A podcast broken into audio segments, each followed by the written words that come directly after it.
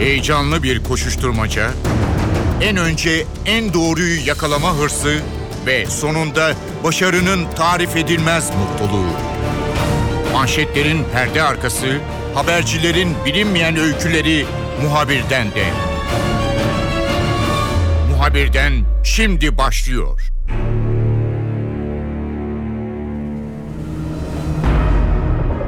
Muhabirden de bu hafta Avrupa'dan İŞİD'e katılan yabancı savaşçılar konusuna yakından bakacağız. Türkiye'ye yönelik bir dizi suçlama var. Bunların bir bölümü beklenti halinde, ancak Türkiye'de bu geçişler konusunda Avrupa'dan çok önemli beklentiler dile getiriyor. Rakamlar da çok önemli. Yaklaşık 1500 kişi bugüne değin sınır dışı edilmiş Türkiye tarafından İŞİD'e katılmadan önce. 12.500 kişiye de Türkiye'ye giriş yasağı konmuş. Bu rakam muhtemelen gittikçe daha da artacak. Son olarak 3 genç İngiliz kızı Türkiye üzerinden Suriye'ye geçti. Ancak bu dosyada çok farklı bir bilgiye ulaşıldı. Bu kez yabancı bir ülkenin istihbarat elemanı genç kızların Türkiye üzerinden Suriye'ye geçmesine yardım etmiş gibi gözüküyor. Önemli bulgular var. Dolayısıyla bu konu çok farklı bir boyut kazandı. Milliyet gazetesinde hem önemli haberlere imza atan hem de analizler yazan gazeteci Tolga Şardan bizimle olacak, notlarını paylaşacak. Muhabirden başlıyor, ben Kemal Yurteli.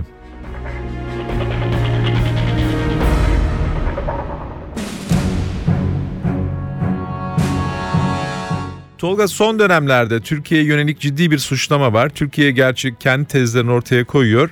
Bu Avrupa'dan gelip Suriye'ye veya Irak'a giden potansiyel militanlar mı diyelim veya gönüllüler mi, savaşçılar mı? Türkiye için ciddi sorun olmaya başladı. Son olarak da 3 tane genç kız var Türkiye üzerinden geçmiş gibi gözüküyor. Sen yıllardır bu konuyu takip edersin. Emniyetin ve diğer kuruluşların çalışmalarını izlersin. Türkiye nasıl bir trafikle karşı karşıya? Biraz tabloyu çizmen mümkün mü önce?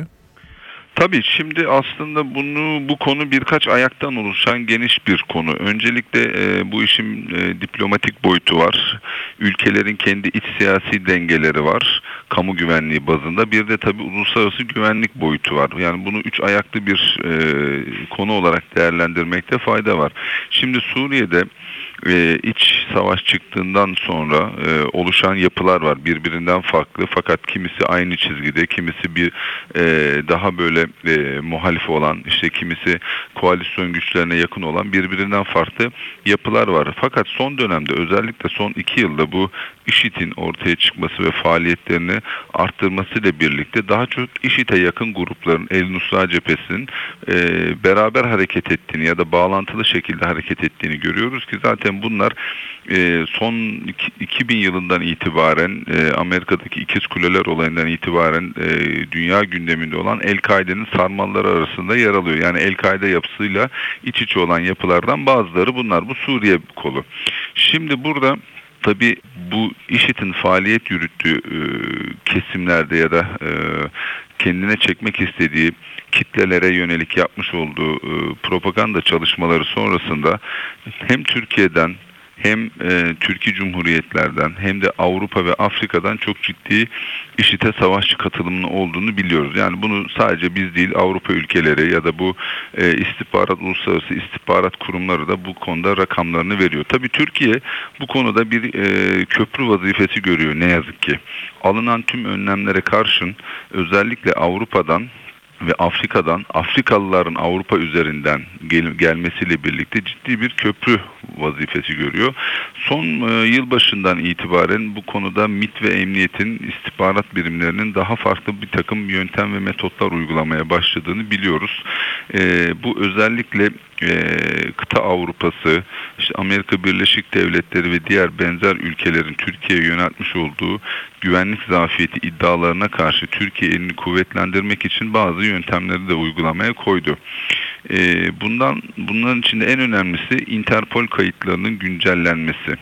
Şimdi Türkiye zaman zaman gerek Cumhurbaşkanlığı, gerek de Başbakan ya da Dışişleri Bakanı vasıtasıyla ilgili ülkelere bu gelen vatandaşların, kendi vatandaşlarının IŞİD'le bağlantılı olan ya da bu yapılarla bağlantılı olan cihat bölgelerine gitmek için mücadele eden, gitmeye çalışan vatandaşlarının tespiti konusunda Türkiye'ye bilgi vermesini istiyor. Bazı ülkeler son zamanlarda bunu yerine getirmeye başladılar. Fakat kimi ülkelerse kendi iç güvenliklerini, yani kamu güvenliği konusunda sıkıntı olmaması için bu yardımlaşmayı zaman zaman aksatıyorlar. Hal böyle olunca da arada bir kopukluk oluyor. Interpol vasıtasıyla da ya da doğrudan temasla son aldığımız bilgilere göre yaklaşık 10.000 kişilik bir isim listesi var. Ülkeler bu isimleri Türkiye'ye bildirdiği müddetçe Türkiye belli noktalarda, havaalanlarında, deniz liman kapılarında ve kara gümrük kapılarında bir takım tedbirler almaya başladı. Bu çerçevede de aşağı yukarı 1500'e yakın adam yakalanarak ya sınır dışı edildi ya ülkelerine teslim edildi. Tolga, farklı bir durum da söz konusu. Şimdi Avrupa'daki ülkeler, bunlar da politika yapan devletler tabii, sonuç itibariyle hükümetler var ve biraz da kendi kusurlarını belki de kapatmak için ben açıkçası Türkiye'ye bir fatura çıkartılmaya çalıştığını sanıyorum. Çünkü bu çocuklar veya bunların bir bölümü tabii sadece doğrudan Türkiye'ye gelip Suriye'ye gitmiş insanlar değil, geçmişlerine baktığın zaman Afrika'daki bir takım faaliyetlere katılmışlar veya Irak'a gelmişler. Irak'ta bir bulunmuşlar, daha sonra tekrar İngiltere'ye dönmüşler, Almanya'ya dönmüşler. İşte Fransa'da olduğu gibi gitmiş Afrika kıtasındaki bir takım radikal örgütlerle beraber işbirliği yapmış, kendi ülkesine geri dönmüş. Daha sonra da bir şekilde pasaport ve normal bir vatandaş gibi gelip Türkiye üzerinden herhangi bir yere geçiyor. Ve Avrupa ülkeleri de genelde bu nedenlerden dolayı Türkiye'yi suçluyorlar. İstihbarat paylaşımı konusunda, yani bunların mail trafiği, bu pasaport giriş çıkışları veya farklı ülkelere gelip gittiklerini muhtemelen bu ülkelerin istihbaratları kendileri biliyor aslında. Yazışmalarını takip ediyor olabilirler, telefon görüşmelerini veya irtibatta olduğu kişilerden. Bunların paylaşımı konusunda Türkiye'nin istekleri tam olarak karşılanıyor mu? Türkiye nasıl bir yanıt alıyor? Şimdi bizim görüştüğümüz kaynaklar Türkiye'nin bu noktada tabii %100 bir verim aldığını söylemesini bekleyemeyiz. Yani söyleyemiyorlar, onlar da söyleyemiyorlar. Şu anda aşağı yukarı %25-30 oranında bir verim alınma hadisesi var. Bu da zaten yakalamalardan görülüyor. Tabii sizin de söylediğiniz gibi ülkeler kendi kamu güvenliklerinin iç dinamiklerini iyi ayarlamak durumu zorundalar. Özellikle Avrupa ülkeleri. Şimdi hadiseye biraz da geriden bakarsak, yani farklı bir bakış açısı altında bakarsak, şimdi yani Avrupa'da bu konuda öne çıkan ülkeler var. İşte nedir? Fransa, İspanya, Almanya, İngiltere, hatta Danimarka, Hollanda, kimi zaman Finlandiya'dan bile, hatta ve hatta Avusturya'dan bile bölgeye savaşçı geldiğini biliyoruz. Şimdi bu gelen savaşçılar etnik kökenlerine baktığınızda büyük bölümü Afrika kökenli olduklarını da görüyoruz. Evet, kendi ülkelerinin kendi vatandaşları da var ama daha çok göçmenlikten bu ülke vatandaşlıklarını alıp da buralara gelen savaşçılar da çok fazla. Hal böyle olunca işte örneğin Fransa'da yaşanan Charlie Hebdo olayı, benzer şekilde Hollanda'daki yaşanan kamu güvenliği olayı, Almanya'nın kamu güvenliği olayı, bunları bu ülkeler kendi iç dinamiklerini kontrol altında tutabilmek adına bir takım istihbarat çalışmaları yapıyorlar. Fakat kolayı seçerek Türkiye'yi daha çok eleştiriyorlar gibi. Ben de sizin bu tezinize katılıyorum aslında. Türkiye eleştirilmeli mi, eleştirilmemeli mi? Evet, yani Türkiye'nin bu konuda biraz eksikleri var. Yani gerek istihbari çalışmalarda, gerekse bu giriş çıkışların kontrol altında tutulması konularında zaman zaman sıkıntılar yaşanıyor sınırlarda. Fakat bunu tamamen Türkiye'ye yüklemek de çok doğru olduğu kanaatinde değilim. Ülkeler kendi istihbaratlarını yapıyorlar ve bayağı da ciddi teknik istihbarat yapıyorlar. Şimdi en son bu 3 İngiliz kızın olayında, işte bu örnekten yola çıkarsak, İngiltere pat diye hemen Türkiye'ye ya bunlar buraya geldiler diye bir bilgi verdi. Halbuki Türkiye'ye verdiği bu bilgi yine İngiltere geç verdi. Zamanı da vermiş olsaydı belki Atatürk Havalimanı'nda veyahut da Urfa'ya giriş çıkışlarda, yol kontrollerinde bir takım tedbirlerle bunlar yakalanabilirdi, önlenebilirdi. Bir de biz Türkiye olarak şu anda bölge o kadar karışık ki sınırlardan kimin girip çıktığı da çok belli değil. Zaten oradaki sınırların durumu da ortada, yani sürekli bir kontrol hakimiyetinin olduğunu söylemek de biraz zor açıkçası. Çok büyük bir insan sirkülasyonu var.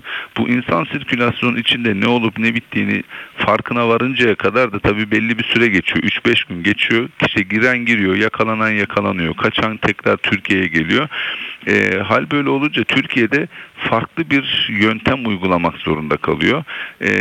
Tek talebi Türkiye'nin, siz bize istihbaratları verin, bilgilendirin, biz de elimizden geldiğince yakalayalım. İşte nihayetinde Urfa'da yapılan bir haftalık bir mevzu bu. Yapılan takip çalışmasında evet 3 tane İngiliz kız yakalanamadı belki ama sonuçta o 3 tane İngiliz kızı karşıya geçirip IŞİD'e teslim etmeyi sağlayan yabancı ülke adına çalışan da bir Suriyeli göçmen yakalandı ajan olarak. Yani Türkiye'nin de bu konuda hiçbir şey yapmadığını söylemek biraz haksızlık açıkçası. Tolga, tabii işin bir de başka boyutu var. Şimdi evet, Türkiye'nin bu Türkiye üzerinden geçişleri engellemek için yaptığı çalışmaları ve taleplerini, işte Avrupalıların da beklentilerini falan özetledik ama bir yandan da Türkiye'ye gelip bir şekilde irtibat kurduklarını görüyoruz. Bunlar sizin gazetede de yayınlandı. Farklı gazetelerde de gördüm ben. Hani IŞİD bize katılacaklar, nasıl hareket etmeli gibi bir el kitapçığı yayınlamış. İşte şuraya gelin diyor. Oradan 2-3 gün kalın, hiçbir şey yapmayın, biz sizi buluruz. İşte taksici gelecek, şöyle yapın filan gibi rehber de hazırlamış. Bu kişiler kimler? Türkiye'de ikamet eden insanlar, farklı ülkelerden mi geldiler? Mesela göçmen olan Suriyeliler mi olabilir? Veya Irak'tan gelip Türkiye'de faaliyet gösterenler mi var? Yoksa bu örgüte sempatisi olan Türkler mi? Burada Türkiye'deki bağlantıyı sağlayanlar genelde nasıl bir portre çiziyorlar? Şimdi bu profil, sizin söylediklerinizin hepsi olabiliyor ve oluyor da nitekim. Şimdi yine biraz geriye gidelim. Bu El-Kaide yapılanması içinde, yani El-Kaide sarmalının içinde yer alan bölgesel yapılarda sistem hem itimat üzerine, hem itikat üzerine, hem de sempati üzerine yoğunlaşıyor. Dolayısıyla bu sizin söyledikleriniz olasılıkların hepsi Türkiye içinde geçerli. Yurt dışından gelen de var, yerli sempatizanlar da var, yerli kontak noktaları da var. Tabii bu el kitapçıklarında bahsedildiği üzere yapılan çalışmalar, faaliyetler herhalde istihbarat birimlerince takip ediliyordur diye düşünüyorum ama sanırım sadece takip aşamasında. Çünkü çok böyle geniş katılımlı yakalamaların ya da geniş kapsamlı soruşturmaların olduğunu da görmüyoruz açıkçası. Bireysel ya da bir iki böyle yakalama olduğunu görüyoruz. Bu Türkiye şu anda özellikle büyük kentlerde, hem hele ki sınıra yakın büyük kentlerde Suriyeli göçmenlerin çok rahat hareket ettiği alanlar haline geldi. Bunu ne yazık ki yadsıyamayız. Hal böyle olunca eldeki imkanlar belli, Türkiye'deki adli soruşturma koşulları belli, geçmişte yaşanan sıkıntıların yeniden yaşanmaması konusunda hukuk sistemiyle adli kolluk sistemi arasında yaşanan bazı sıkıntılar halen devam ediyor. Yani bir takım mazeretler söylenilebilir, öne sürülebilir. Fakat nihayetinde istihbarat birimlerinin bu yapılara karşı çok daha dikkatli ve temkinli olması gerekiyor. Tıpkı yıkıcı bölücü örgütlerle nasıl mücadele ediliyorsa bu yapılarla da benzer şekilde mücadele etmek gerekiyor. Burada toplumun kanıksadığı hadise şu: bu diyelim ki yerli bağlantıları kastediyoruz. Bu yerli bağlantılarda yer alan kişiler toplumun doğrudan içinden gelen kişiler ve toplumun %99'unun da Müslüman olduğu bir ülkede bu kişiler tabii ki toplumun içinde çok rahatlıkla barınabiliyorlar. Sempatik kanallardan ikmal yapabiliyorlar, faaliyetlerini yürütebiliyorlar. Yani bunları engellemek sadece adli kolluk ya da istihbarat birimiyle de olmuyor. Devletin diğer kurum ve kuruluşlarının da buna katkısı gerekiyor. Nedir? İşte kimi zaman kimi yerlerde yerel yönetimler olabilir. Kimi yerlerdeki ve zamanlarda farklı devletin kurumları var, güvenlik kurumlarının dışında. Bu kurumların da biraz destek vermesi, yani topyekün bir mücadele alanı oluşturmak gerekiyor diye düşünüyorum. Tolga, tabii Türkiye'de analiz ediyor. Şimdi Avrupa'da bir takım insanlar, işte Avrupa refah toplumu olarak biliniyor. Bunlar muhtemelen asıl orijinlerini oluşturan ülkelerden, işte Afrika'dan, Pakistan'dan, Hindistan'dan veya birçok yerden Avrupa'ya daha iyi bir yaşam için gittiler. Fakat tabii tam olarak nasıl gerçekleştiği pek bilinmeyen, belki de iyi çalışılırsa ortaya çıkabilecek bir değişimle radikal örgütlerin içerisine gitmeyi çalışıyorlar. Bu nasıl analiz ediliyor veya bu değişim nasıl gerçekleşiyor? Şimdi aslında bunu şöyle yanıtlamak, bu soruyu şöyle yanıtlamak mümkün. Avrupa'nın ileri ülkeleri, yani kıta Avrupa'sında yer alan ve savaş bölgelerine savaşçı gönderdiği belirtilen ya da savaşçı geldiği belirlenen ülkelerde şöyle bir durum var. Bu ülkeler IŞİD tehdidini ne yazık ki bu savaş bölgelerinde savaşan ve şimdilerde yavaş yavaş ülkelerine dönmeye çalışan insanların ülkeye dönüşüyle birlikte yaşamaya başladılar. Yani bundan 2 sene önce aşağıda, yani savaş bölgelerinde, Türkiye'nin güneyinde farklı yapılar, farklı grupların mücadeleleri başladığında Avrupa ülkeleri çok bunun farkında değildi. Bunu sadece kendi Suriye'nin iç dinamikleriyle ilgili çerçevesinde değerlendiriyorlardı. Fakat ne zaman ki kendi ülkelerinden buralara savaşçılar gelip bu İŞİD ve benzeri yapıların içinde savaştığını gördüler ve bu 35-40 yaşına kadar olan gruptaki insanlar kendi ülkelerine gelip dönüp bir şekilde ülke içinde dinamikleri ya da kamu güvenliğini tehdit etmeye başladığında, o zaman bir IŞİD algısı veya da bir benzer yapılarla ilgili bir algı Avrupa ülkelerinde başladı. Şimdi bu 2 seneden geriye de gittiğimizde Avrupa'da özellikle genç kitlelerin bu yapılara meyilli olmasının bence tek nedeni ülkelerin kendi içindeki refah düzeyleriyle alakalıdır diye düşünüyorum. Şimdi biliyorsunuz davranış bilimlerinde bir Maslow'un ihtiyaçlar teorisi diye bir teori vardır. Bu teori birbirini devam eden bir süreçtir.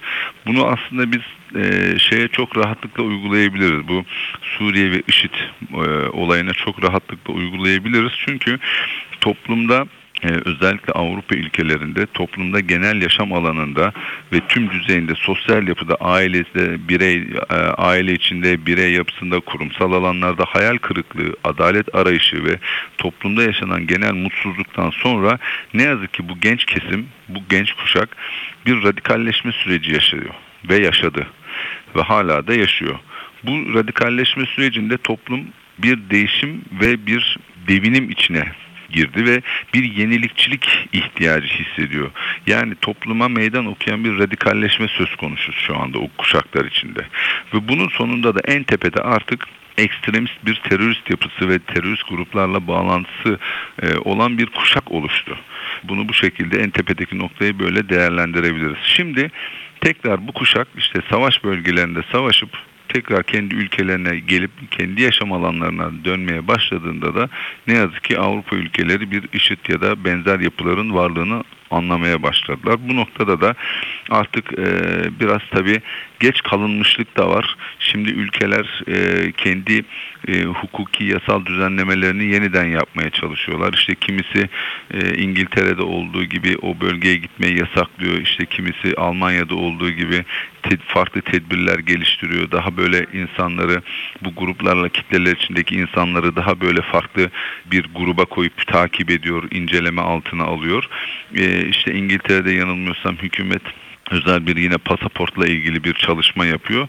Yavaş yavaş buna bir tepki veriliyor. Tabii bu tepki ya da tedbirler böyle çok kısa sürede hayata geçirilecek bir şey değil. Çünkü bunun gerekçesi şu: bir radikal sol veyahut da radikal farklı böyle gruplar gibi değil. Yani bu bir muhafazakar kesim var ve bir dini yapılar var sonuç itibariyle. Bunu referans aldığı için, bu dini yapıları referans aldığı için bu gruplar insanları biraz ortaya çıkartmak, uyuyan hücreleri tespit etmekte zor açıkçası. Tolga, evet, senin de belirttiğin gibi sanıyorum Avrupa ülkeleri başlangıçta kendi vatandaşlarının bu ülkelere gitmelerine pek fazla ses çıkartmadılar ama daha sonra geri döndüklerinde biraz daha bu kanlı eylemler gerçekleşmeye başlayınca veya ciddi bir iç güvenlik meselesi olmaya başlayınca biraz bu konuyu yakından takip etmeye çalıştıkları anlaşılıyor. Çünkü sen de bir portreyi çizdin. Bu radikal hale gelen kişiler aslında non-stop, yani sürekli olarak bir örgüt içerisinde yer almıyorlar. Yani 6 ay gidiyor, 3 ay kalıyor, geri geliyor filan. Sirkülasyon yapılıyor ve en sonunda herhalde bu yakın dönemde bu trafik biraz daha dikkat çekmeye başladı. Bir de 3 genç İngiliz kızı örneği var Tolga. Bugünlerde bu konuşuluyor ve burada çok farklı bir durum da söz konusu. Yani yine Türkiye üzerinden Suriye'ye gittikleri belirtiliyor. Fakat aracılık eden bir yabancı ülkenin istihbarat elemanı denildi. Muhtemelen de bununla ilişkin bir takım önemli bilgiler de var. Bu kızlar Türkiye üzerinde nasıl bir trafik izlemişler? Hangi güzergah izlemişler? Sende bilgi var mı? Şimdi onu daha önce bir tespit yapılmıştı. İstanbul'a kadar bunlar uçakla geliyorlar. İstanbul'dan Esenler'deki otogardan otobüse biniyorlar. Otobüse Urfa'ya giderken yolda iniyorlar ve daha sonra kendilerini bekleyen aracı ya da aracılar vasıtasıyla Suriye'ye geçiyorlar, IŞİD güçlerine katılıyorlar. Tabii burada şunu da sorgulamak lazım. Yani geçenlerde yine bizim bir haberimiz vardı. Hakikaten Birleşmiş Milletler gibi IŞİD şu anda. Yani Güney Kore'den dahi katılım var. Şimdi Güney Kore'den katılım olması, bölgedeki istihbarat servislerinin de, faaliyet yürüten istihbarat servislerinin de konusunda bize bir fikir verebilir. Yani bu nedir? O kadar çok istihbarat servisi artık bölgede cirit atıyor ki Türkiye bir yandan kendine yönelik tehditleri bertaraf etmek için çalışıyor. Bir de diğer istihbarat servislerine karşı mücadele ediyor. Yani Türkiye'nin şu anda birden fazla görevi var orada kendine dönük. Hal böyle olunca istihbarat servisleri gerek kendi elemanlarıyla gerekse bölgedeki yapılarla içinde yer alan kişiler vasıtasıyla çok rahatlıkla adam kazanabiliyorlar. Ve bu İngiliz kızlar da belki yine bu Kanada adına çalıştığı iddia edilen Suriye vatandaşının aracılığıyla Suriye'ye geçirilmişler ve bu vatandaş da yakalandığında şüpheli kendisinin Kanada adına çalıştığını itiraf ediyor. Böylece Türkiye'nin dışında diğer farklı ülkelerin istihbarat servislerinin de ne kadar orada ciddi bir faaliyet yürüttüğü konusunda da ta Kanada'dan, eğer Kanada istihbaratı orada kendisiyle ilgili olan bilgileri edinmek için Suriyeli mülteciyi eleman olarak kazandıysa ya da eleman olarak çalıştırıyorsa işte oradaki durumu da varın siz anlayın. Yani oradaki tabloda biraz vahim bir tablo açıkçası. Tolga, çok teşekkür ederim. Kolay gelsin.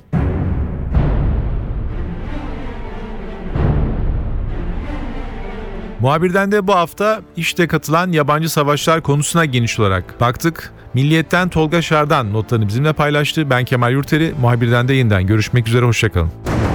Haber için değil de haberin hikayesi için şimdi onlara kulak verme zamanı. Muhabirden NTV Radyo'da.